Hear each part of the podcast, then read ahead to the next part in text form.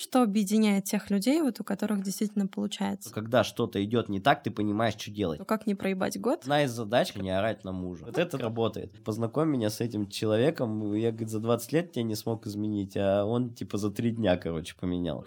Я уже одна сплошная хорошая привычка. Да, да. Мало денег долго не делаешь. Стресс от изменений больше, чем от нахождения в текущей ситуации. Написал цифровую картину и продал ее за 55 тысяч рублей. Город Омск. Вот я в итоге нарисовал мазню. Я понял, что все, что надо делать, это увеличивать маленькие вероятности. Он нашел, что надо внедрить, он ложит закладку, и, короче, пока это не внедрил, не продолжает чтение. А у тебя был страх все потерять? Да, пофиг. Ну все, ждем большой боли. Ждем, когда жизнь тебе вот так въебет. Сейчас э, подкаст перешел в раздел 18+.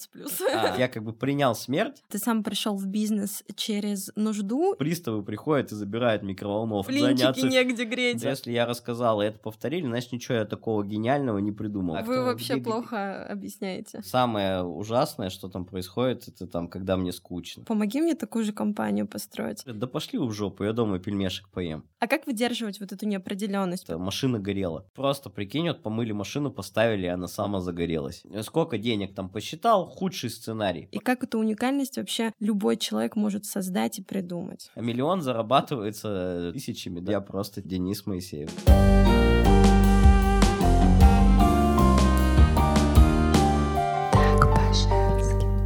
Всем привет, я Марина Якимова, вы слушаете мой авторский подкаст «Так по-женски». Я каждый раз думаю, кем вас удивить, рандомный факт про сегодняшнего гостя, написал цифровую картину и продал ее за 55 тысяч рублей. Эта цифра — средняя месячная зарплата города, где мы сейчас находимся, моя малая родина, город Омск. И, как вы уже поняли, здесь есть что узнавать и кем вдохновляться. Соучредитель компании с оборотом более миллиарда, помощник депутата Законодательного собрания Омской области, основатель закрытого клуба предпринимателей «Моментум», создатель благотворительного движения «Суета во благо», человек, который прочитал более тысячи книг за пять лет, муж, многодетный отец, в студии Денис Моисеев. Денис, привет. Да, всем привет. Да, и важная ремарка, что я не являюсь художником. Да, вот я у тебя как раз хотела спросить, я правильно понимаю, что идея была в том, что эту картину человек, который покупал, не видел, другие ее тоже не видели, увидел только хозяин, и продавал ты ее в формате аукциона в запрещенной социальной соцсети. Да, все верно. Но там история была немножко другая. Там, ну, как бы это было как продолжение истории. То есть первично у нас был э, корпоратив от закрытого клуба предпринимателей Моментум, и ведущий сказал, говорит, давай поприкалываемся, короче. И он э, говорит, давай сделаем, типа, конкурс, угадай цену. И там показываются машины какие-то там, и типа сколько стоит, и все должны угадывать. И говорит, и давай ты типа нарисуешь какую-нибудь мазню, и мы, типа, скажем, что, типа, угадайте, сколько стоит. Ну и вот, я в итоге нарисовал мазню, мы сняли даже, как я это рисую, с творческими муками, там, вот это вот все. И потом э, ведущий показывает мою картину, мою мазню, и говорит, сколько стоит. Ну и там, говорит, это там какой-то итальянец, 17 миллионов долларов. И потом начинает как бы с э, людьми разговаривать, типа, ну это же дорого, а вот вы, типа, за сколько купили? Ну и в итоге там один человек говорит, да я бы, типа, ну, 75 тысяч бы дал. И он говорит, типа, точно бы дали? Прям вот если бы сейчас была, он говорит, ну да. И берут, выносят эту картину, показывают мое видео, короче, Ага. и все. И чувак вот купил за 75 тысяч. Я такой, прикольно. А потом а, была история с этим NFT. Ну, все, я думаю, что-нибудь надо придумать, короче. Ну и вот бахнул, просто сказал, типа, ребят, вот я, типа, уже могу называть себя художником, мои картины покупают, типа, вот еще одна есть. Кейс. ка- Да, еще одна картина есть, но я никому не покажу, только победителю. Она цифровая, NFT, там все в тренде, типа давайте аукцион, вот, и купил местный инвестиционный этот э, банкир за 55 тысяч. Я, я говорю, зачем ты покупаешь? Он говорит, ну типа, а вдруг это? Ты там мега каким-то крутым станешь, и я потом за пару лямов продам.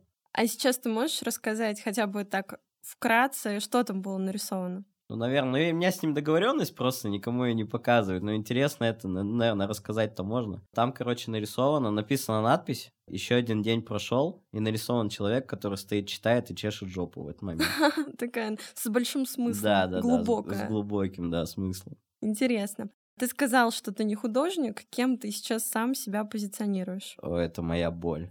Позиционирование моя боль, потому что очень много сфер, я и, и предприниматель, и какой-то там общественный деятель, да, и там и с политикой как-то связан. Не являюсь политиком, да, тоже там участвую в всяких советах. Для меня была долгое время проблема, типа, как себя позиционировать, там, то предприниматель, то там это, много слишком ролей и ярлыков у меня я нашел очень простой ответ, что если я не могу найти какое-то определение себя, значит, ну, я просто Денис Моисеев. Знаешь, как это? Таблица Менделеева был какой-то uh-huh. элемент, э, он не похож ни на какие другие, и, значит, надо ему давать новое название. Поэтому, не знаю, Денис Моисеев, и а, потом это пошло, что, знаешь, там этот а, когда форумы уже там приглашают, и там уже про позиционирование меня спрашивают, я говорю, пишите, типа, ну, это тот самый. Тот и там просто Денис написано, Моисеев. да, Денис Моисеев тот самый, и все. И это прикольная работа, потому что кого-то это прям бесит. Короче, что за тип?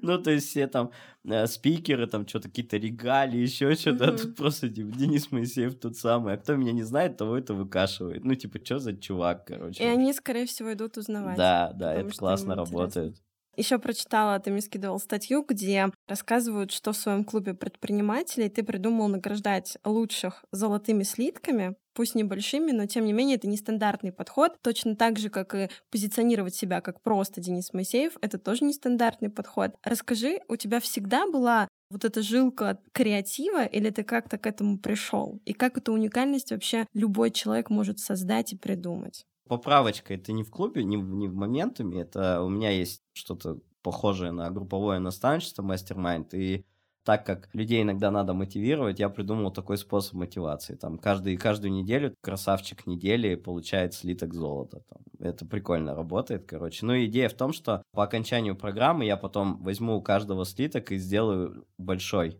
из их э, маленьких слитков, и типа у кого больше, тот типа и красавчик. Это, и это... будет самый один э, да, красавчик да, да. красавчиков. Про креатив это... Я всегда хотел жить интересную жизнь. И самое ужасное, что там происходит, это там, когда мне скучно. А в связи с тем, что я там, не знаю, стал экспертом в навыке личной эффективности, да, там я кучу всего могу делать одновременно и вообще не уставать. Периодически, когда у тебя все отлажено, все работает само, наступает этот момент скуки, и ты думаешь, блин, да что-нибудь такое бы сделать. Что касается креативности, я думаю, что основная история, которая позволяет мне придумывать какие-то классные идеи, это книги. То есть я прочитал более там тысячи книг, то есть у меня хорошая насмотренность там на другие бизнесы, там еще что-то. И по сути, что такое креатив? Да, креатив это простая формула, это знания, помноженные на способы применения этих знаний. И, соответственно, если вы хотите увеличивать там свою креативность, то нужно получать знания, да, тренировать насмотренность. А в книгах это идеально сочетается, потому что ты получаешь и знания, и способы применения. То есть, если ты читаешь книги по маркетингу, а есть вообще чувак, по-моему, автор называется Алексей Зайцев, он э, какой-то тоже креативный продюсер, вот он вообще книги пишет с кейсами как он там придумал, и там вообще там такие идеи прям классные. Это тоже заставляет как бы подумать по-другому. И, наверное, тренирует креативность, это то, что когда ты увидел что-то, да, что кто-то что-то сделал. Ну, там я не первый придумал рисовать картины, я не первый придумал там NFT, да, я не первый придумал аукционы. Но всегда я стараюсь не просто взять идею и тупо ее скопировать, а подумать, а как вот это вот адаптировать под меня, как ее там немножко там изменить. И ты заставляешь свои мозги шевелиться, да, и из-за этого как бы они работают, ну, и это и тренируется этот навык. А когда ты просто копируешь, ну, как бы ты никак не развиваешься. А можешь посоветовать какую-нибудь прям топ-книгу на эту тему?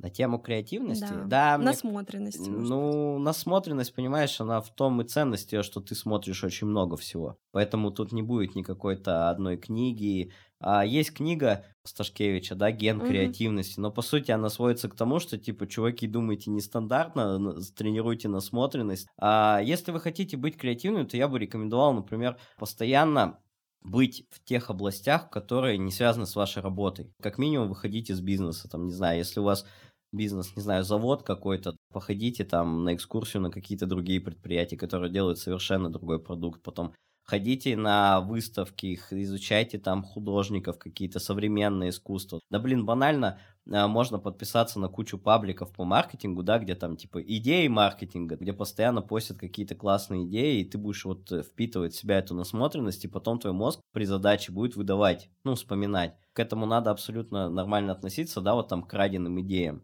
многие там переживают, но все мы, по сути, воруем идеи. Просто кто-то это делает сознательно, кто-то бессознательно. Ты все равно как где-то что-то видел подобное, да, и мозг тебе может выдать, Ты можешь не помнить откуда, но по сути ты откуда-то это взял. Главное вот это адаптировать под себя, хотя бы что-то там менять, э, чтобы это более-менее имело какой-то авторский почерк, ну и мозги развивались. Мы вот записывали предыдущий выпуск э, с парнем по маркетплейсам, и к нему подошла его сотрудница и сказала, вот помоги мне такую же компанию построить. И он поехал ей помогать. Как ты относишься вообще к конкурентам и вот к такому жесту? Я считаю, что конкурентов э, нету. Конкуренция это такой, знаешь, э, какой-то слабый взгляд и слабое переживание. Это, это, короче, вот переживать из-за конкурентов – это слабая позиция. Потому что, если посмотреть шире, да, например, ну вот представим, допустим, какой-то город, где есть всего два ресторана, и они вот типа конкурируют. В итоге они начинают там где-то демпинговать, где-то там заниматься черным пиаром, где-то это. Люди на это все смотрят, да пошли в жопу, я дома пельмешек поем. И конкуренты, да, кто занимается тем же, чем и ты, они наращивают рынок. И это всегда работает, потому что, вот, например, взять Скуратова, да, то есть вот у нас кофейня в городе, ну и в Москве уже есть. У нас зашли эти ребята Anytime. И они просто чисто ценой хотели победить. То есть они, у них кофе там в два раза дешевле, что такое, не знаю, туда не хожу, но дешевле. И что произошло? То есть все такие думают, о, это убьет там Скуратова, потому что типа дешевле. Но на самом деле, что произошло? У Скуратова пошли, пошел рост выручки. И моя гипотеза, да, заключается в том, что, скорее всего, были какие-то люди, да, которые не пили на постоянке кофе, они, что за кофе там отдавать там 200 рублей, для них это типа дорого. А тут видят там капучино там, не знаю, за 100 рублей. Для них это приемлемо, они зашли попили, кайфанули от этой атмосферы, да, и пошли дальше изучать там типа авскураты, может вкуснее, еще что-то. И это в итоге ты создаешь рынок. Твои конкуренты, они по сути занимаются тем, что, как и ты, что людей, которые не были в рынке, они затаскивают в этот рынок, перелив аудитории идет и тому подобное. И в плане обучения, то есть э, у меня вот был этот э, автокомплекс, и я помню, я выступал как-то типа с лайфхаками, как там клиентов, что я делал, короче, с кейсом. И сидел мужик в зале, у него тоже, по-моему, автосервис. А, и он говорит, слушай, а зачем вот ты вот, вот это вот все рассказываешь? Я говорю, ну, чтобы держать себя в тонусе. Он говорит, в смысле? Я говорю, ну, во-первых, а, я проверяю гипотезу, что если я рассказал и это повторили, значит, ничего я такого гениального не придумал. Ну, типа, если это можно взять и скопировать. И опять же, если вы скопируете, да, вы опять делаете меня лучше. Это опять пинок для меня, да, и опять же, ну, то есть, если вы берете и делаете своим клиентам лучше, вы опять же... Так ры- интереснее ры- играть. Ры- ры- интереснее играть, плюс рынок вы увеличиваете. В итоге, там, если в городе будут все хреновые автосервисы, ну, ре- реально там ребята могут э, сказать, да пошли в жопу, я пойду к Ване, да, у которого есть гараж, который рукастый, и вот к нему буду ходить. И все. То есть, если сейчас тебе там кто-то позвонит, скажет, Денис, расскажи, как ты сделал вот это, ты с радостью поделишься. Ну да, но здесь история какая, это было так раньше. Я раньше там абсолютно спокойно обедал, спокойно отвечал на вопросы, но меня всегда гложило, что ты человеку сказал, что делать, он ничего не делает. И были, знаешь, там даже обеды, когда люди приходили. У меня вот такая проблема. Я ему за 10 минут все раскидываю, ему все становится понятно. И потом мы 50 минут сидим и, и что о чем говорить. Ну что, как дела, как себе. Ну, эти тупые там разговоры происходят. А потом а, перевернулось у меня немножко. Это когда вот эта суета во благо, благотворительный проект, где мы закрываем каждый месяц сбор ребенку, и там один из сборов плохо закрывался. Я думаю, надо что-то как-то стимулировать. Ну и говорю, типа, продаю там час э, консультации там за 5000 рублей. Ну вот люди там покупали, люди приходили, и я увидел вообще абсолютно другой подход. То есть, когда люди платят, они с вопросами приходят, они вовлечены, они что-то внедряют, они что-то делают. И вот, и это так я, по сути, пришел в консалтинг, там, в платные вот эти вот все истории. Потому что я вижу, что по бесплатно я рассказываю, ни хрена не делают. А когда люди приходят, там платят деньги, они это внедряют, они от этого больше кайфуют, и это и влияет на их на изменение жизни. Наверное, потому что кто к тебе заплатил, тому действительно надо. Э, прочитала, у меня сейчас прям в голове была мысль это сказать. А как думаешь, почему люди чаще не делают, хотя знают, что делать? А, Инструменты а, на поверхности. Ну вот у меня есть один там из э, продуктов, да, адская неделя, это который не для бизнесменов, а для всех, для повышения своей эффективности, как раз вот это такой пинок, но это не, не болезненный пинок, а знаешь, там создается такое окружение, где, ну, хочется измениться экологично, ты меняешься. То есть, например, вот есть там, если брать э, как похудение, то, например, есть там спортзал, питание, вот это все а можно более экологично это сделать, да, например, найти себе спорт, который тебе нравится как игра. Вот я так сделал, я залы ненавижу, да, я полюбил сквош. Я в сквош играю, он мне не надоедает, и он изматывает, ну и там, ну и сжигает. Там в плане питания можно там не сникерс есть, если ты сладкое любишь, а какие-нибудь там батончики покупать, ну, которые на вкус примерно такие же, только там сахара нет. И вот это вот та же история про изменения.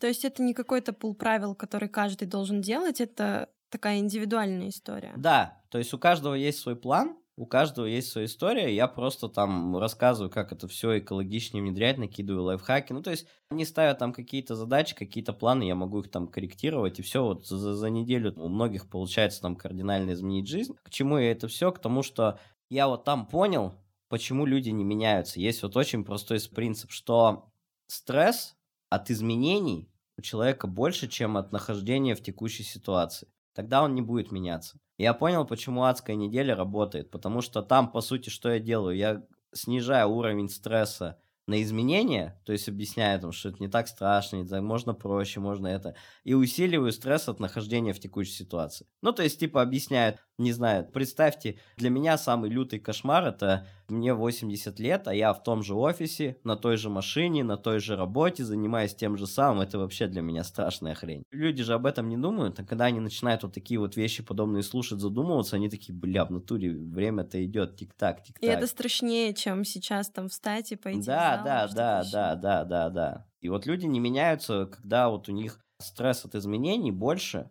чем от нахождения в текущей ситуации. Ну или кто-то там говорит, что, например, для изменений нужна большая боль. И я даже там этих своих наставляемых, там кто на консалтинге, и постоянно там, я ему говорю, что делать, он не делает, и я их стебу, говорю, ну все, ждем большой боли. Ждем, когда жизнь тебе вот так въебет, что ты такой, это... а тут можно материться? Нет? Можно. Можно? Просто сейчас подкаст перешел в раздел 18+.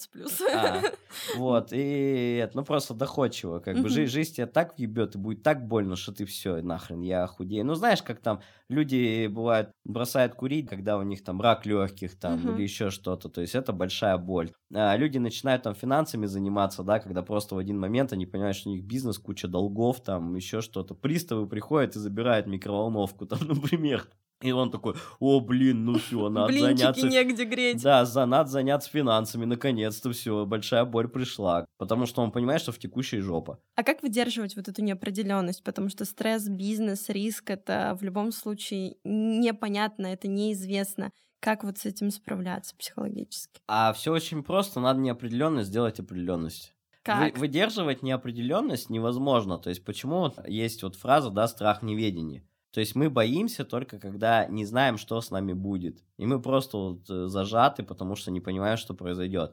И надо накидать э, какие-то планы, сценарии. То есть это офигенно работает. Был случай в салоне, как-то эта машина горела. Просто, прикинь, вот помыли машину, поставили, и она сам, сама загорелась. И я начал считать там убытки, там вот это все, там тому подобное, короче, и думаю, блин, я вообще там встреваю на такие бабки.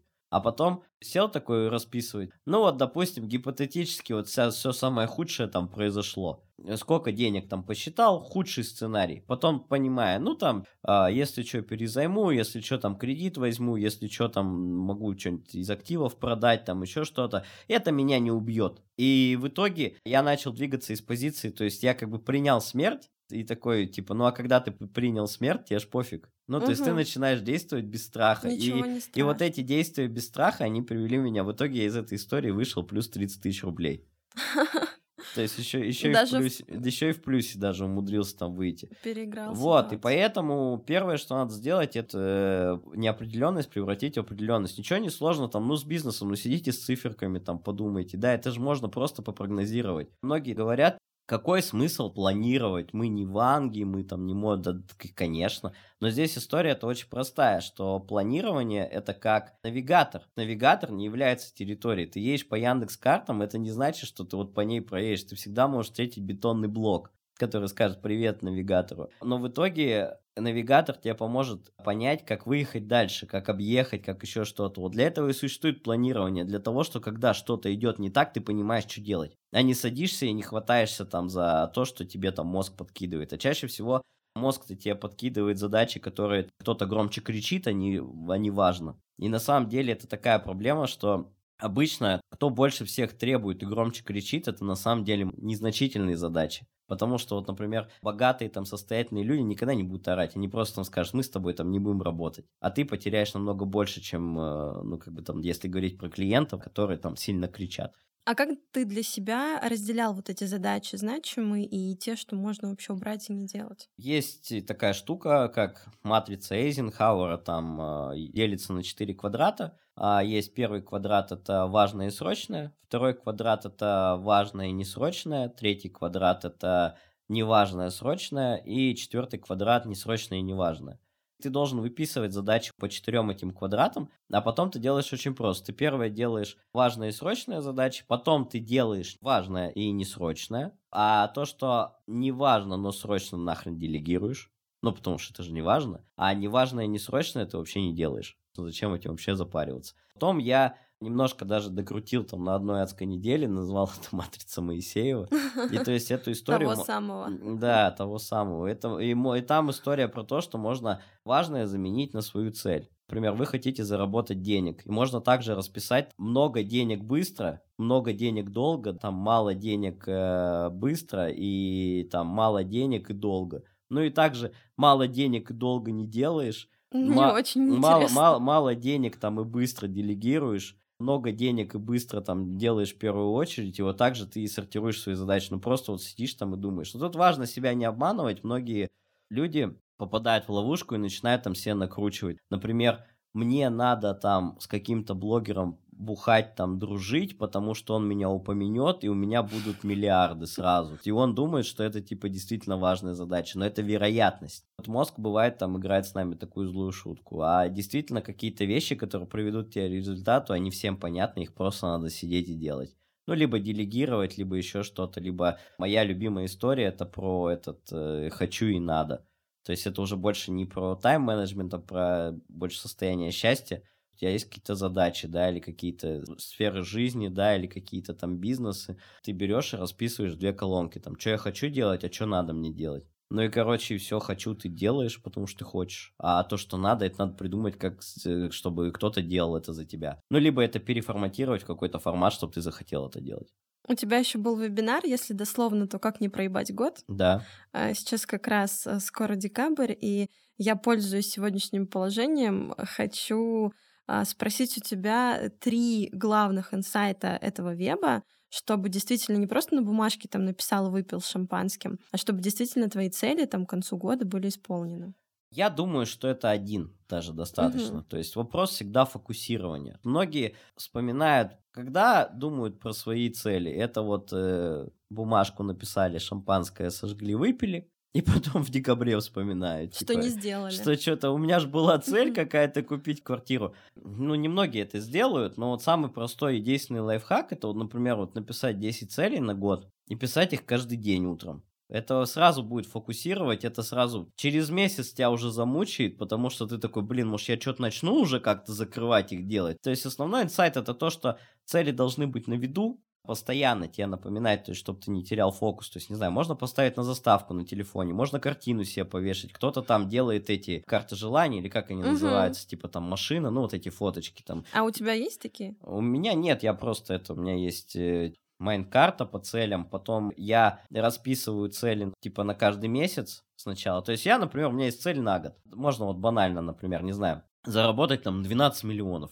Соответственно, я типа должен себе там в январе миллион заработать, в феврале миллион заработать, там это. Потом ты сидишь, смотришь свои активы. Насколько реально, да, сделать. Или, возможно, тебе стоит, например, в январе, феврале, в марте нисколько не зарабатывать, да, но готовиться к какой-то там продаже или еще что-то, и в, и в апреле сделать 4. Ты сидишь и объективно анализируешь, когда ты и за счет чего ты можешь там это сделать, эту цель выполнить раскидываешь по месяцам, потом у тебя есть цель на месяц, которая является под целью, да, потом цель недели, вот это вот все. За этим надо постоянно следить, фокусироваться, ну и делать. И так ты и в итоге приходишь. То есть большой цели это не приходит там за раз.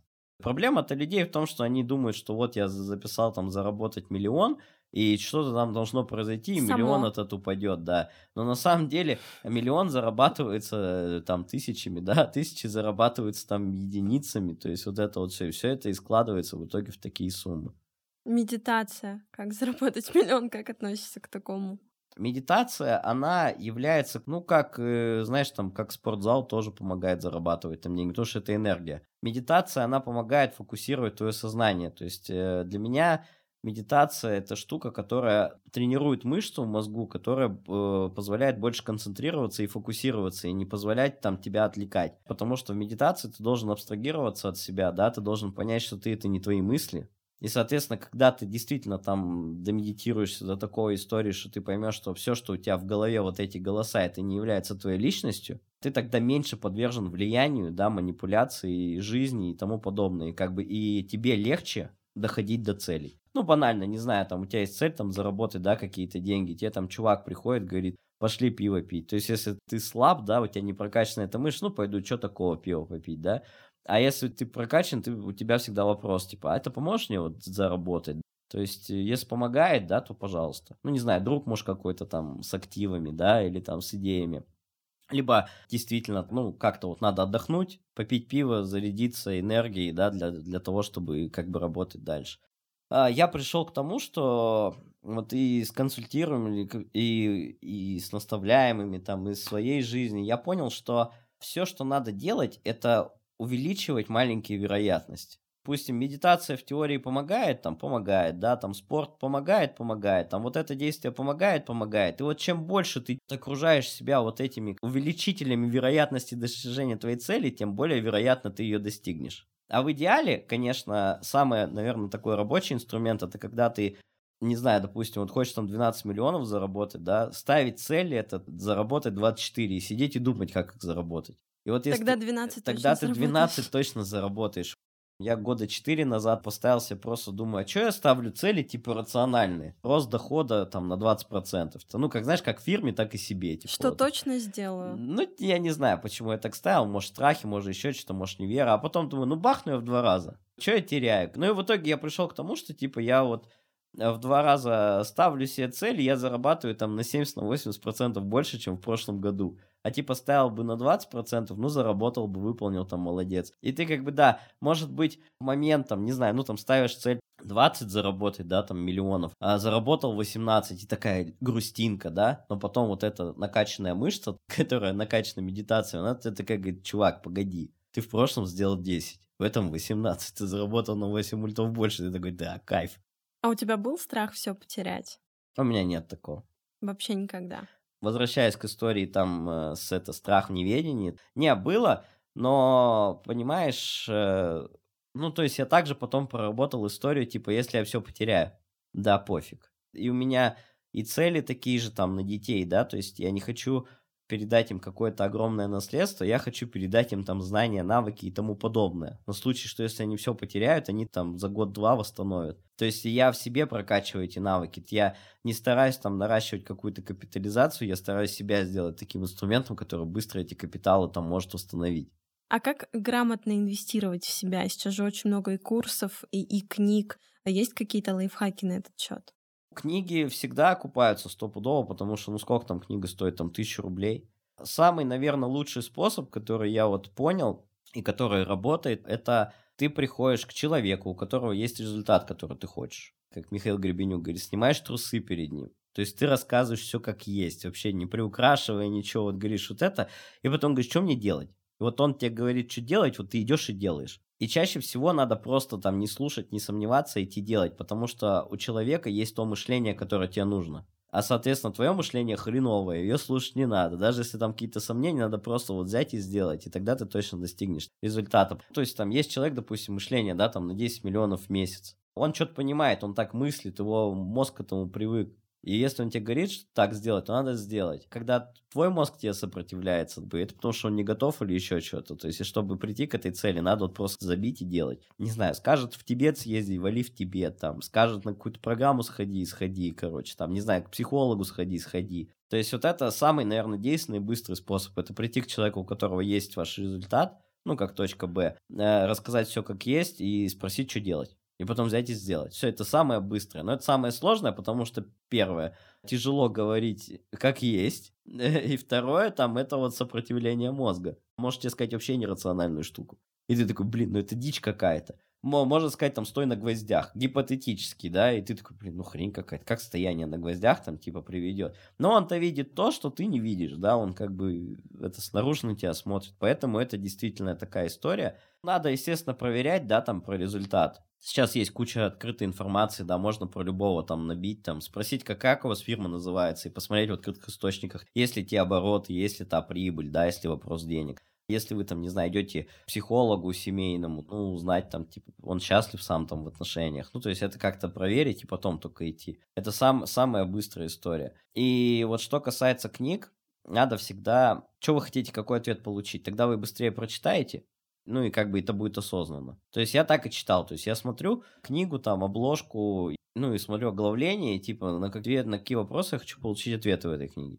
То есть даже не всегда читаешь ее всю, просто можешь перейти тысячу книг можно прочитать только скорочтением. Моя скорость чтения это примерно, ну, где-то 30 до часу за 100, 100 страниц я читаю. То есть там на книгу ну, среднюю, там 300 страниц, у меня уходит 2-3 часа где-то около того. Уходила, сейчас у меня как бы пауза. Потому что я после тысячи думаю, есть ли смысл? Это, ну, какое ощущение, что уже чтение ради чтения. Угу.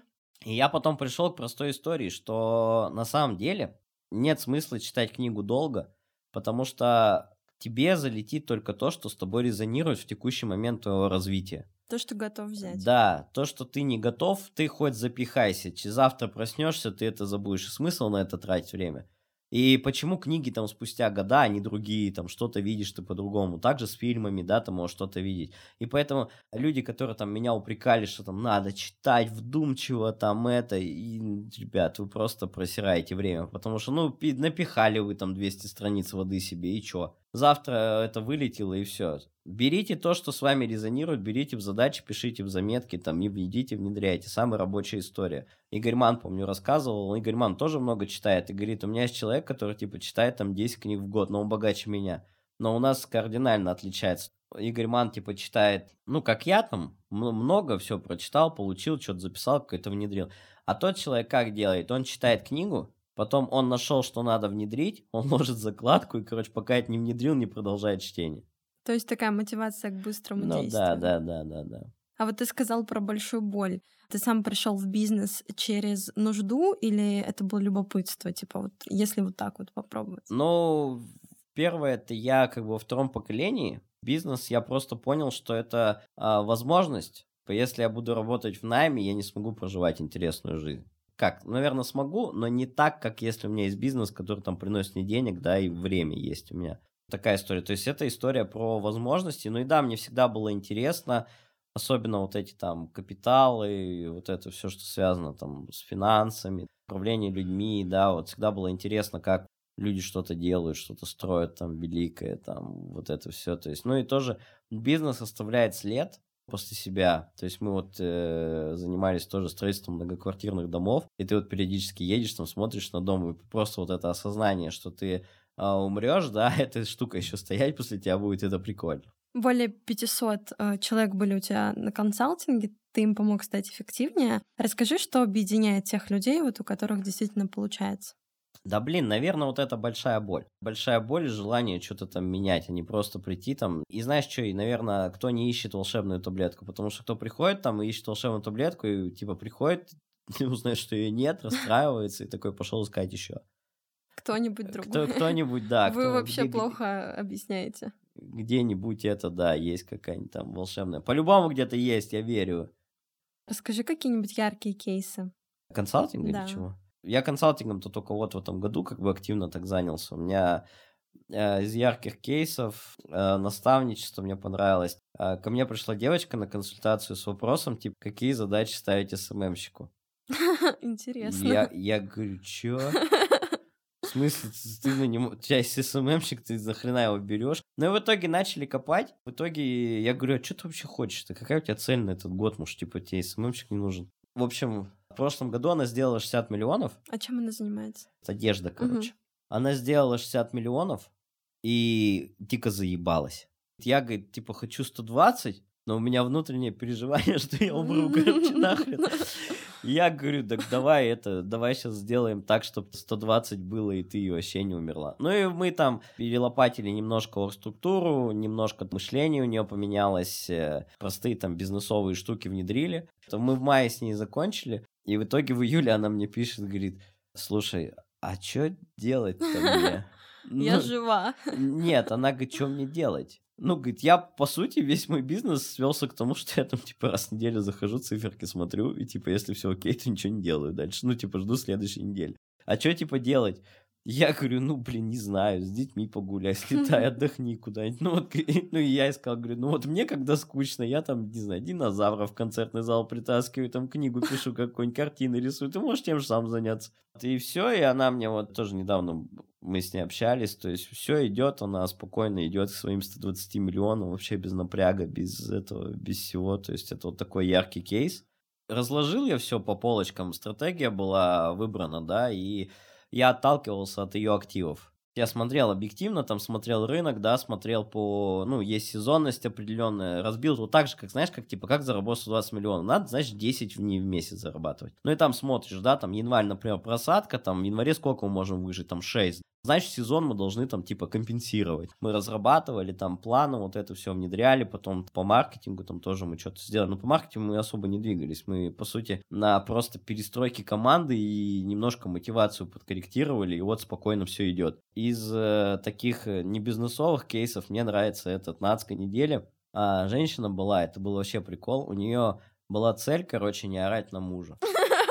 То есть одна из, одна из задач, которую она ставила, типа, ну, у меня там, типа, избавление от вредных привычек. И, видимо, для нее это адская неделя, когда она не орала. Э, ну, адская неделя, как бы, это больше как название. По сути, мы там э, чем занимаемся? Мы убираем вредные привычки и замещаем их полезными. Ну, то есть у всех, у каждого есть там, кто-то хочет читать каждый день, кто-то хочет медитировать каждый день, в спортзал ходить, там, и т.д. и т.п., там, не жрать сладкое. И, по сути, мы и делаем идеальную жизнь для того, чтобы, типа, люди пожили и протестировали а надо ли им читать каждый день, да, действительно ли там... И в итоге они, как знаешь, как более осознаннее выходят и более осознаннее подходят к своей жизни, к своим привычкам, да, и это позволяет изменяться. Если про аналогию, э, что такое адская неделя, то есть это вот жил человек в хрущевке, а потом э, полетел куда-нибудь в Турцию, в пятизвездочный отель в классном номере, да, пожил а потом возвращается в свою хрущевку, он понимает, что он жить так не хочет. И вот то же самое адская неделя, то есть он проживает эффективную, классную, кайфовую жизнь, он подсаживается за неделю на этот наркотик, он возвращается, никто его уже не пинает,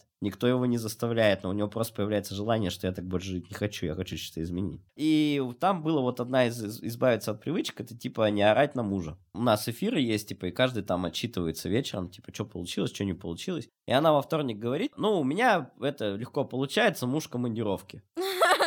В среду выходит, говорит, я, говорит, не знаю, как это работает, он приехал. Орать вообще не хочется. Не хотелось и не орала. Ну, не знаю, что-то случилось со мной. Четверг такая выходит в эфир, говорит, муж, говорит, подходит и говорит, у тебя что, появился кто-то?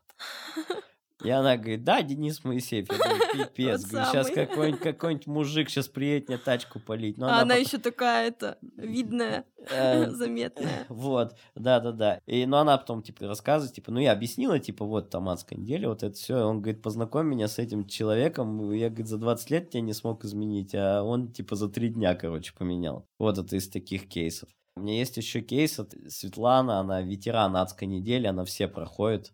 Ее спрашивали, почему ты проходишь-то постоянно. Она говорит, да у меня, говорит, очень просто. Я, говорит, в январе прошла адскую неделю, начала зарабатывать больше. Теперь у меня стратегия простая. Я типа у Моисея все покупаю, и вот пока я купила, зараб- зарабатывать стало больше, я буду покупать дальше. Пока это типа это история... работает. Да, и она... Вот был бизнес-завтрак, на разборе была девочка, у которой была такая же проблема, как, как у Светланы, да, в начале года. И она говорит, ты хренью не занимайся, короче. Я, говорит, тоже там думала, тоже жила в таких убеждениях. В итоге там Моисеев мне все нахрен там переломал, перевертел, и, и из-за этого я зарабатываю в 6 раз больше, и у меня типа на 60% больше свободного времени. Так что типа не бойся там делегировать, там вот это вот все. Она уже такой амбассадор. Ну недели. да, да, да, то есть это...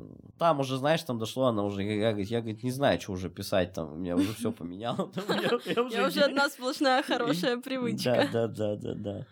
Мне кажется, самое время рассказать, как можно попасть на эту адскую неделю. Адская неделя А она будет проходить в январе. Я думаю, самое простое это там подписаться на Инстаграм и следить. Почему в январе? В январе мне очень понравилось, потому что это классная такая тема. Люди написали цели, а потом же что происходит? Там неделя салатов, и надо из этих салатов вылезать. И вот адская неделя это прекрасная история, потому что, ну, вот в январе, когда прошла, мне некоторые люди говорили, блин, я, говорит, э, после адской недели за месяц сделал больше, чем за прошлый год. Люди там, кто в январе проходил, мне пишут, говорит, я пишу там, что, пойдешь на адскую неделю, там, этот, э, он говорит, да не, мне вообще сто еще хватило заряда, я, короче, пру там, вот это вот все. И я пробовал по-разному их проводить и понял, что они действительно хорошо работают, когда я сам их себе устраиваю.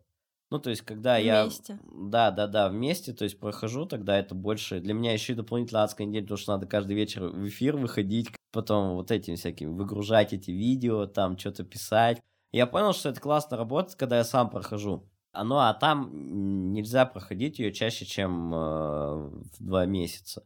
Иначе, ну, мозг привыкает, и по- по-другому это, короче... Это уже не вызов, да. Да, ну, это просто замучивание себя. Ну, короче, это не работает. Надо прям это, пожить со своими вредными привычками, накопить вот эту вот, наверное, боль, и потом прийти на адскую неделю вот и решить. Тогда это больше толку, чем... Но это, наверное, как с этим. а, люди, которые, там, знаешь, там периодически там то на диету, то не на диету, в итоге они себя мучают. А типа, если бы они отстали, например, и типа два месяца у меня райской жизни, я там наберу 10 килограмм, набрала, а потом хоп, и все. И такая, блин, я не хочу что-то опять набирать, что-то я жестко так вылазила там и тому подобное. Начало каждого квартала я решил проводить, вот следующее будет там в январе. Все социальные страницы вы найдете в описании, там можно будет узнать подробнее. Более 500 людей, при этом у тебя нет таких э, ярких продаж, да, там типа приходи, покупай, нет прогревов, как у многих блогеров, и даже часто нет призыва к действию, типа там приходи ко мне на консультацию. Как думаешь, вот помимо того, что у тебя есть твердые результаты, кейсы, почему тебя выбирают, почему к тебе приходят? Во-первых, опыт. У меня 10 лет, э, да таких 10, уже 11 в бизнесах разных. И это там не ноготочки, это крупные, то есть и... Сейчас ноготочки такие. Так, так, Не, так. ну я никого не хочу обидеть, но это объективно, да, там, допустим, салон ногтевой попроще, чем там автокомплексом управлять, да, или там дома многоквартирную строить, ну, как бы, э, если объективно смотреть. Одна из моих там ценностей — это честность, э, открытость, там, я никогда вот э, не это, как сейчас на повестке дня, там, Ваяз, да, ты там миллион за два дня заработал. Я не люблю эту хрень, я вообще просто там людям говорю, ну, типа, ну, объективно будет вот так. Говорю, ну, ну, может быть, типа, намного лучше, если там будет вот это, да, но, скорее всего, этого не будет, потому что, ну, типа, тебе надо очень много с мышлением работать, там, перелопатить себя и так далее. Ну, говорю, как есть. Плюс доверие, плюс э, у меня кейс был про репутацию.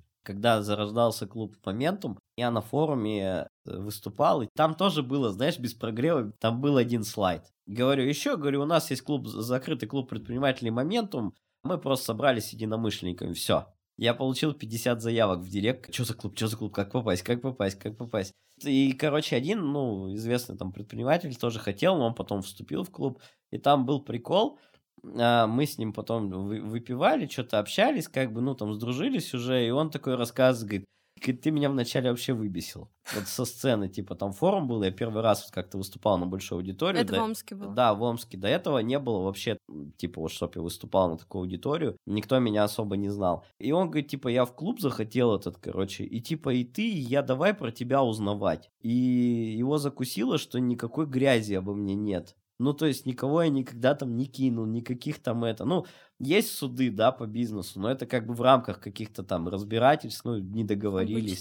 Да, типа рабочие моменты, но чтоб там прям мошенник там кидал, то есть никто ничего плохого про меня не говорил, у него прям был этот закусь такая, типа, нет, не может быть там Мне нужно что-то найти, святых да? людей, я, короче, дол- должен грязюку найти, в итоге ничего не И нашел. он по ночам изучал твою биографию. Да, да, да. Ну и был прикол, то, что там ничего там не- не- нет никакой грязи, там журналисты один раз прикольно оторвались на мне. У нас был по автосалону спор. Предприниматели, у кого есть земля в Омске, они как бы знают эту тему, когда там государство пересчитало стоимость кадастровую и увеличило арендную плату там в два раза и еще задним числом. Ты платил 50 тысяч три года последних, а нифига было 100, и типа, и знаешь, и типа, заплати сейчас Мгм. несколько миллионов. Но, естественно, я был с этой историей не согласен, мы судились. В итоге что получилось? Я получил, а, я не платил аренду, потому что, ну, как бы непонятно, сколько платить. Типа, законно, незаконно, как суд присудит.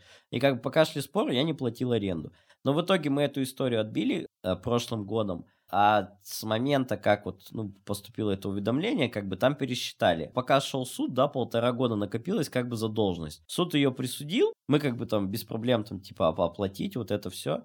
Как бы, но факт есть факт, да, есть задолженность, типа мы проиграли, и все эти там э, газеты начали писать. Бизнес-хакер задолжал Омской мэрии что-то там миллион, я не помню уже сумму, миллион или два Мгм. миллиона рублей. Я по ним такой начал проходиться, говорю, так, ребят, ну вы же СМИ, вы же должны правду писать. Ну, я как директор в этой фирме. Ну, то есть фирма должна, да, то есть не, не я лично не должен, вы не можете так писать. Ну и многие там поудаляли, а один прям красиво поступил, Писал опровержение. он напи- Нет, он написал не опровержение, он пере- перефразировал, типа, компания под управлением бизнес-хакера должна, короче, я вам прям поаплодировал, говорю, красавчик. Но это получилась красивая история, потому что еще мы через суд по- получили еще рассрочку на год или на два. Все закончилось э, хорошо.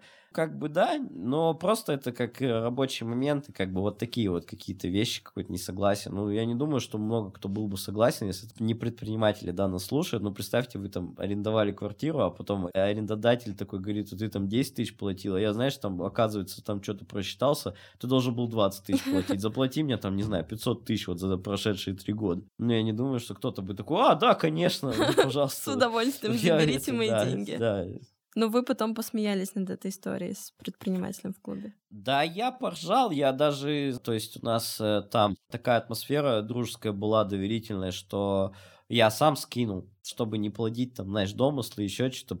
А там построено все, понимаешь, на репутации. То есть репутация одного – это репутация всех. То есть если ты хреновый, если ты урод, ты косвенно влияешь на репутацию клуба. И поэтому такие вещи важны. И там даже в уставе всякие штуки прописывали, что типа, ну, один из там смертных грехов – это вредить репутации клуба. После вот, этой, вот этого кейса, да, про бизнес-хакера, я понял, что, допустим, если кто-то из клуба накосячит, а он не медийный, как о нем будут писать? Что член клуба предпринимателей Моментум, там, например, кинул Под людей на руководством. Бабки.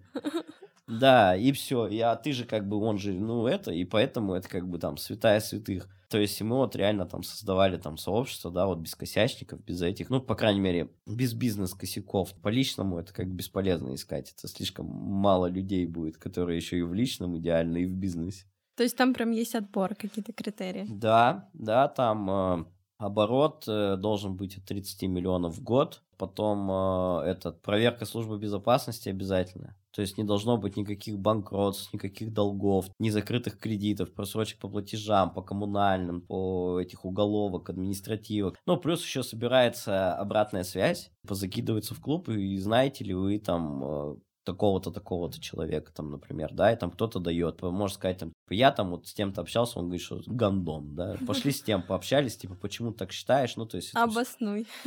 Обоснуй, да, потому что, ну, стратегия очень простая, то есть проще не взять, чем потом взять и разгребать, потому что выгонять всегда сложнее, чем отказать на входе. У тебя все проекты так или иначе связаны вот с созданием этого сильного окружения, что наставничество, что клуб.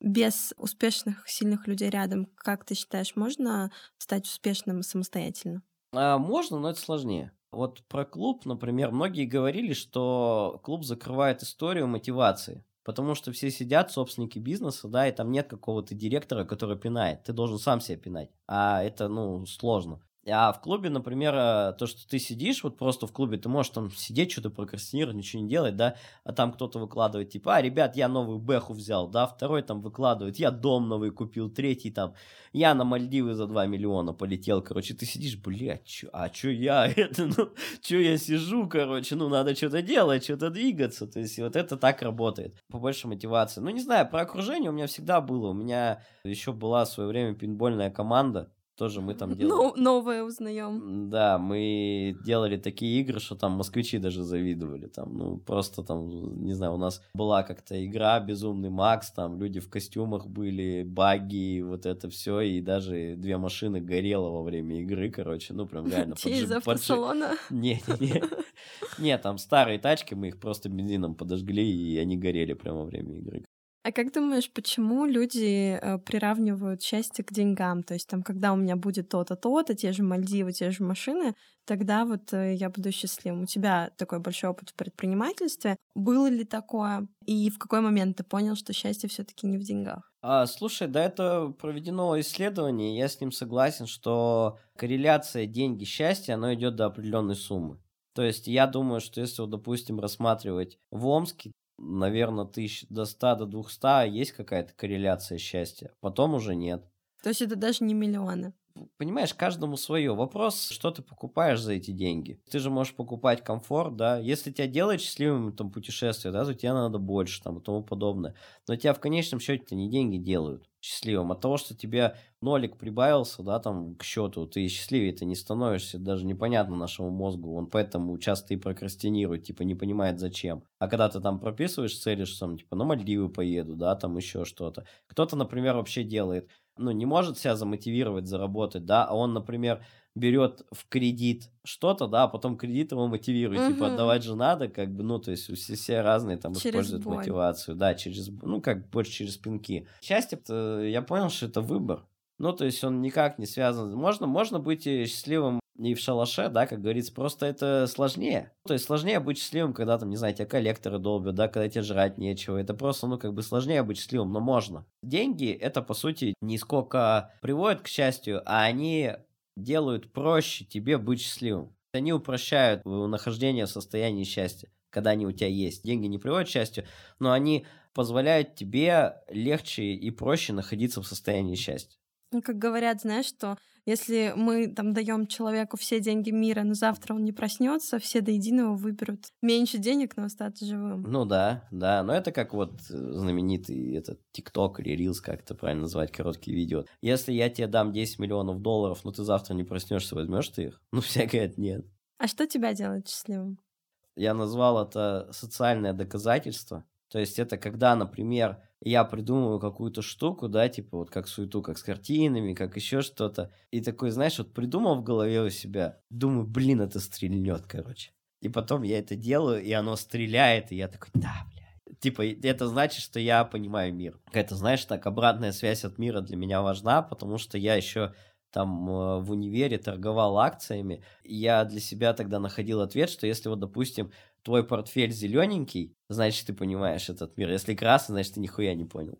Через это оценивал. Да, да, да. Это так и есть. То есть ты как бы, если ты понял мир, он тебе дает обратную связь, ты вырос. Да, если ты не понял, ты, значит, что-то не понял, ты потерял. И а, мне нравится тоже вот фраза, что деньги – это обратная связь от мира. То есть, если к тебе приходят деньги, значит, ты что-то понял. Если к тебе не приходят деньги, значит, ты ни хрена не понял. Подумай. Или спроси у того, Да не подумай. Понял. Там больше, знаешь, надо перестать играть в самого умного. Потому что я знаю кучу людей, вот, которые там работают на заводах, там живут, ну, как бы относительно, типа, бедно, ну, могли лучше. Но они так как считают себя самыми умными, они все там, моя ситуация уникальна, я ничего, ничего мне посоветуете, и в итоге он остается в этой жопе, ничего не меняет. Вот это вот самое, наверное, страшное, это типа я самый умный.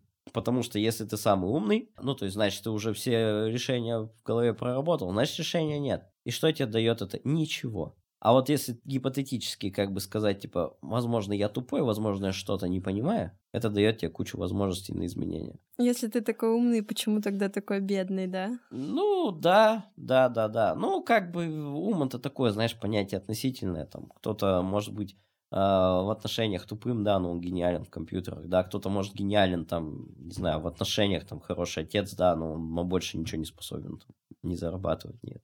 Можно ли жить счастливо без целей? Я думаю, нет.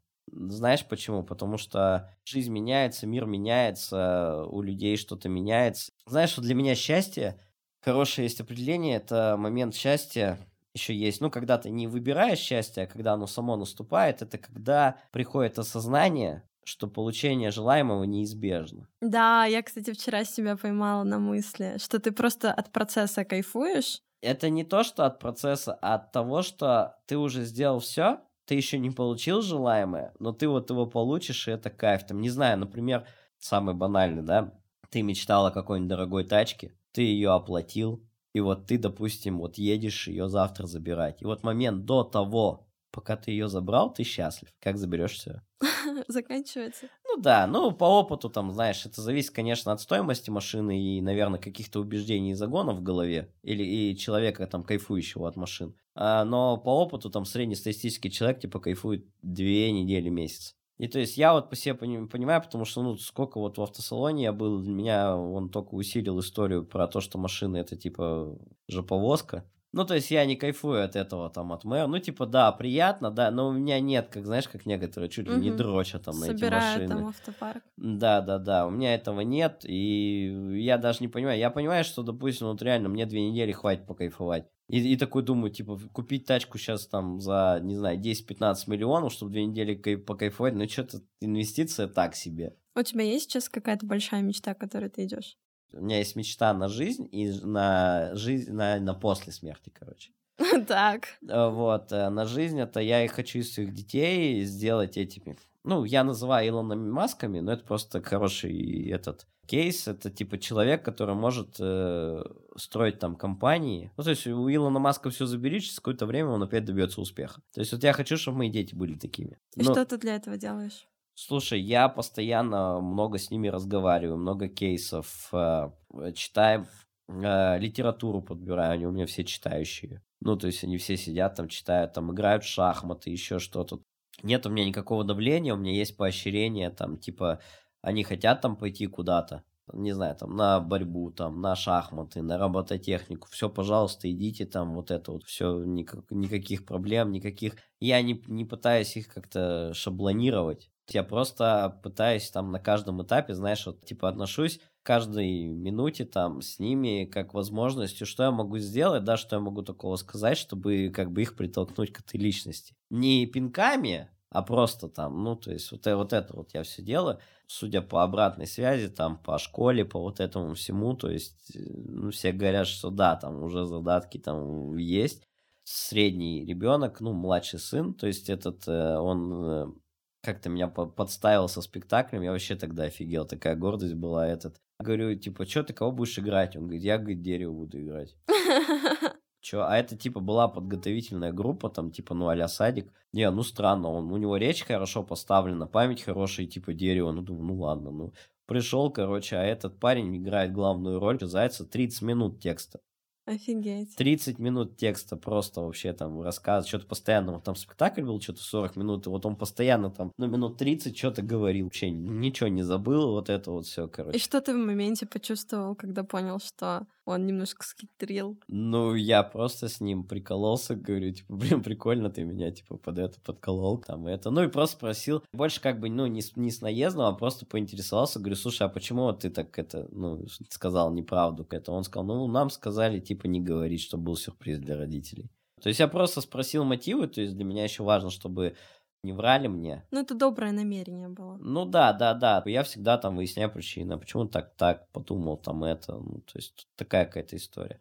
Если говорить про какую-то мечту, типа вообще, я хочу обрести бессмертие по-восточному. Это когда, ну, ты не живешь, но на Востоке, типа, ты бессмертен, пока тебя помнят. То есть там имя, да, то есть можно прочитать там Эйнштейн сейчас бессмертный. Но для меня больше точка достижения это Суньзы. Это вот трактат искусства войны, который там 2000 лет или что-то там, ну, короче, до хрена тысяч лет, но до сих пор его имя, оно как бы это... И книжка гениальная. То есть вот хотелось бы что-нибудь вот подобное родить, то, что можно в любые века, в любые времена там почитать, и это типа всегда актуально. Это интересно. Мы желаем тебе удачи. Пусть все получится. Ты всегда жил в Омске? Нет, получается, я до девятого класса в Омске был, потом у меня товарищи собрались, поехали в школу, пансионат на Мальте это европейская страна, и типа я говорю, а зачем? Они говорят, типа, ну, там готовят к экзаменам, и ты можешь поступить в любой универ мира. Я такой что-то подумал, ну, типа, странная хрень, потом подумал, ну, блин, действительно, типа, прикольная возможность, но съезжу, протестирую, ну, типа, я всегда в Россию могу вернуться, никто меня отсюда не выгонит, там, тому подобное, а, типа, в Европу не факт, что я смогу потом попасть. Ну, и поехал с ними, 10-11 класс я провел на Мальте, потом там сдал экзамены, потом тоже был выбор, типа, еще страшнее, студенты обычно, типа, какой вуз выбрать, да, в Омске, а у меня было, блин, какой вуз в мире выбрать, короче, вообще куда поехать. В итоге поехал с этими, со знакомыми, ну, то есть с одноклассниками в Испанию, в Барселону, в бизнес-школу. Там ее закончил и не забрал диплом. Случайно? Нет, намеренно. История была, что-то они не успели его подготовить, что-то подписать в каком-то министерстве. А у меня билеты были уже куплены, и, ну, это, типа, надо было за ним лететь. Я прилетел тут, на, начал там уже каким-то бизнесом там заниматься, еще что-то делать. Я такой думаю, нахуй он нужен. Вернулся сюда, в Омск. Ну, я прилетел в Омск, а мне, типа, чтобы его забрать, он, он лежит там. Просто его забрать надо. Ну, типа, а он я... до сих пор там лежит. Он до сих пор... Ну, я не знаю, может, они уже и выкинули его. И я просто решил, что я не буду его... Ну, зачем он мне? Он мне за это, за это время ни разу не пригодился. У меня вот единственный, когда спросили его, это когда я участвовал в выборах э, депутата законодательного собрания. Там, если говоришь образование, надо приложить диплом. И я такой, типа, ну, чуваки, ну, блин, я не хочу сейчас в Испанию лететь, там, забирать, не факт, что заберу, и в итоге там написали, что типа, без образования, короче. Так было проще, потому что там надо, ну, если пишешь, что есть образование, ты должен диплом приложить. да. И все, вот за 11 лет мне только так понадобилось. За что ты любишь Омск? Небо. Небо, огонь, небо лучше. Я вот сколько такого классного неба нигде нет. Потом, ну, люди, я вообще в целом, наверное, это не только Омск, Россия, то есть, так как я там в Европе пожил, русских людей я люблю за их смекалку, за их какой-то интересный подход к жизни, да, за глубину души, наверное. Что еще? Ну и, допустим, мне часто говорят, а что ты не в Москве живешь? Я ненавижу этот муравейник. Ну, то есть, меня там давит это все, вот это все суета, потом там много необязательных людей, короче, ну, то есть неответственные, какой-то такой, знаешь, типа город, э, где надо выживать, короче, нет душевности, вот все как-то там через голову идут, там всем на тебя насрать. А в Омске как бы нет. Ну и плюс родные улицы, все знаешь. Ну и знаешь, этот, про Москву в свое время мне пришла мысль, что уехать туда – это паразитировать. А типа остаться здесь и тут, ну, экономику развивать, там что-то, ну, там бизнесы какие-то строить, да, а сейчас еще с консалтингом-то я, по сути, работаю с мечами. То есть я тем самым вношу свой вклад в развитие там экономики региона, да, по сути. И мне еще нравится, что у меня вот там на консультации была девушка, она вообще планирует выходить на рынок, конкурировать с федералами. И то есть для меня вообще жгет, что мы можем откусить у федералов какой-то там налоги, да, вот это вот все, как бы все это будет на местном уровне. То есть я тем самым как бы город лучше делаю, по сути. А типа в Москву что это, ну, приехать, да, на деньгах там, ну, там, куда ни плюнь, везде деньги. Ну, это какой-то легкий способ, что ли, короче. Ну, плюс это сам вот этот муравейник мне не нравится. Многие же, наоборот, говорят, что здесь нет возможности, да, например, а там есть, и хотят переехать, чтобы начать что-то делать, а здесь как будто бы я не могу, а там могу. Вот можешь дать какое-то напутствие тем, кто так думает, или тем, кто не хочет переезжать, но хочет там строить свое дело, да, заниматься предпринимательством. У меня была футболка, я в свое время делал себе футболки с надписями, и там на одной из футболок было что-то типа дело не в городе, это ты просто говно.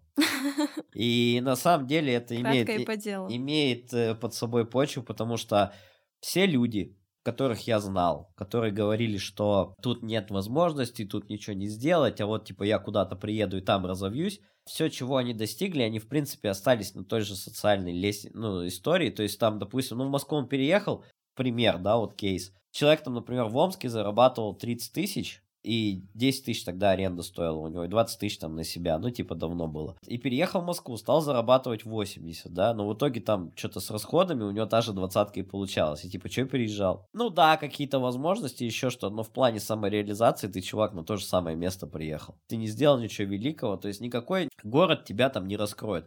И все, у кого получалось что-то сделать в Москве, по сути, оно как было вот у предпринимателей, они просто уже начали выходить на такой уровень, и просто, знаешь, им надо было переехать, потому что, ну, типа, летать каждый день в Москву не тема. Ну, уже просто по работе. Либо какие-то едут куда-то конкретно, их там зовут. То есть у меня тоже были там случаи, когда там звали, приезжай, там, я тебе ЗП там 700 косарей в месяц буду платить. Я говорю, да ну, это неинтересно мне, короче, ну, то есть я лучше тут это, в Омске там буду там что-то развивать там и тому подобное. И на самом деле первое, что надо сделать, да, это признать, что я дерьмо. И вся ответственность лежит только на мне. А пока ты будешь искать, что там город плохой, еще что-то, это тебе никак не помогает. Потому что что происходит? Ну ты такой, допустим, город говно, Что это значит? Городу надо меняться, а городу срать, он не будет меняться. И ты остаешься в той же жопе. А если ты скажешь «я говно», значит, кому надо меняться? Мне надо меняться. А это уже больше шансов, что ты вылезешь из этой жопы. То же самое относится и что государство плохое, и что там президент плохой, не знаю, СВО проходит или еще что-то там. Причин можно найти очень много. Но единственный способ жить не в кризисе, да, когда во всем мире кризис, а у тебя там процветание, это понять, что только от тебя все зависит. Ну, то есть, что только вот э, на тебе там лежит вот ответственность, и только ты там можешь там на что-то влиять. Потому что вот эта позиция, ребята сидят в хрущевке на кухне, там под водочку ругают власть. Ну и что? Ничего не меняется, ни у них, ни, ни в стране, ничего. Это просто вот сотрясание воздуха. А в какой момент вот это перещелкивается, да, что можно же сидеть сегодня за столом за водочкой, а завтра абсолютно другой человек, он уже понимает, что менять нужно начинать себя. Я думаю, что первое это принятие, что во мне что-то не так. То есть я должен в себе что-то изменить. Второе, наверное, это когда ты действительно жестко начинаешь в себе что-то менять, у тебя меняется окружение. Таких же, как и ты. То есть вот там появляются. Это у меня вообще четко произошло, когда я пить бросил. Это было прям забавно. У меня были товарищи из органов, и они бухали вообще очень жестко. И я просто понимаю, что что-то вообще уже... Ну, мы просто бухаем, чтобы бухать. Это какой-то потеряло смысл. Типа, знаешь, как книги читать, чтобы книги читать, так и мы пьем, чтобы пить. Просто устал уже. Просто, да. И бросил пить, и удивительно, я просто сразу автоматом перестал с ними общаться. Ну, потом это стало понятно, что Типа, нет больше общего интереса. Нет общей цели, да. А всегда все люди объединяются под цель. Ну и там э, понятно, что мы первое время встречались, но это в итоге там, да давай выпей, там, да давай это, а ты такой, я не хочу, а потом, да оставь машину, да это, ты такой не хочу. Ну и в итоге в чем кайф на таких встречах сидеть? У меня есть традиция, каждый выпуск заканчивается вопросом, вопросом, который гость задает слушателям, чтобы они себя каждый день спрашивали или хотя бы там иногда вспоминали, задавали себе этот вопрос, знакомились с собой ближе вообще в самых разных сферах своей жизни. Вот о чем нужно спрашивать себя каждый день, по мнению Дениса Моисеева? Давай это будет не вопрос, а говорить. Типа аффирмация. аффирмация, да. Я пришел в этот мир не зря. У меня аж мурашки. Говоря это, ты, во-первых, толкаешь себя на поиск чего-то большего, чем ты занимаешься, и ты придаешь смысл. И оставляешь жизни. след. Да, оставляешь след, и действительно это толкает тебя на поиски чего-то большего, чем, не знаю, работать кассиром в пятерочке. Мощно. Я благодарю тебя за эту беседу. Спасибо, Спасибо что пришел. Спасибо, что приехала. Ради этого подкаста. Да. В каждом выпуске мы оставляем подарки от эксперта в описании. Сегодня это мастер-класс 70 фишек по тайм-менеджменту, внедрив которые вы сможете высвободить время для себя, своих любимых занятий, как Денис меньше работать, при этом регулярно приумножать свой доход. Абсолютно бесплатно. Заглядывайте в описание, чтобы забрать материалы. Пишите в Инстаграм э, слово эффективности, я вам скину этот мастер-класс бесплатно. Да, так он платный. Это да, так он платный. Стоит отметить. Нашим слушателям напоминаю, что все социальные страницы у нас в описании. Там же есть анкета для тех, кто хотел бы стать экспертом подкаста в следующих выпусках. Я благодарю вас за прослушивание. Оставляйте комментарии, лайки на всех площадках. Так мы растем быстрее. Делитесь инсайтами в сторис или с подружкой, ведь это так по-женски. Предыдущие эпизоды в открытом доступе вы можете продолжить их слушать прямо сейчас. Так, Паша.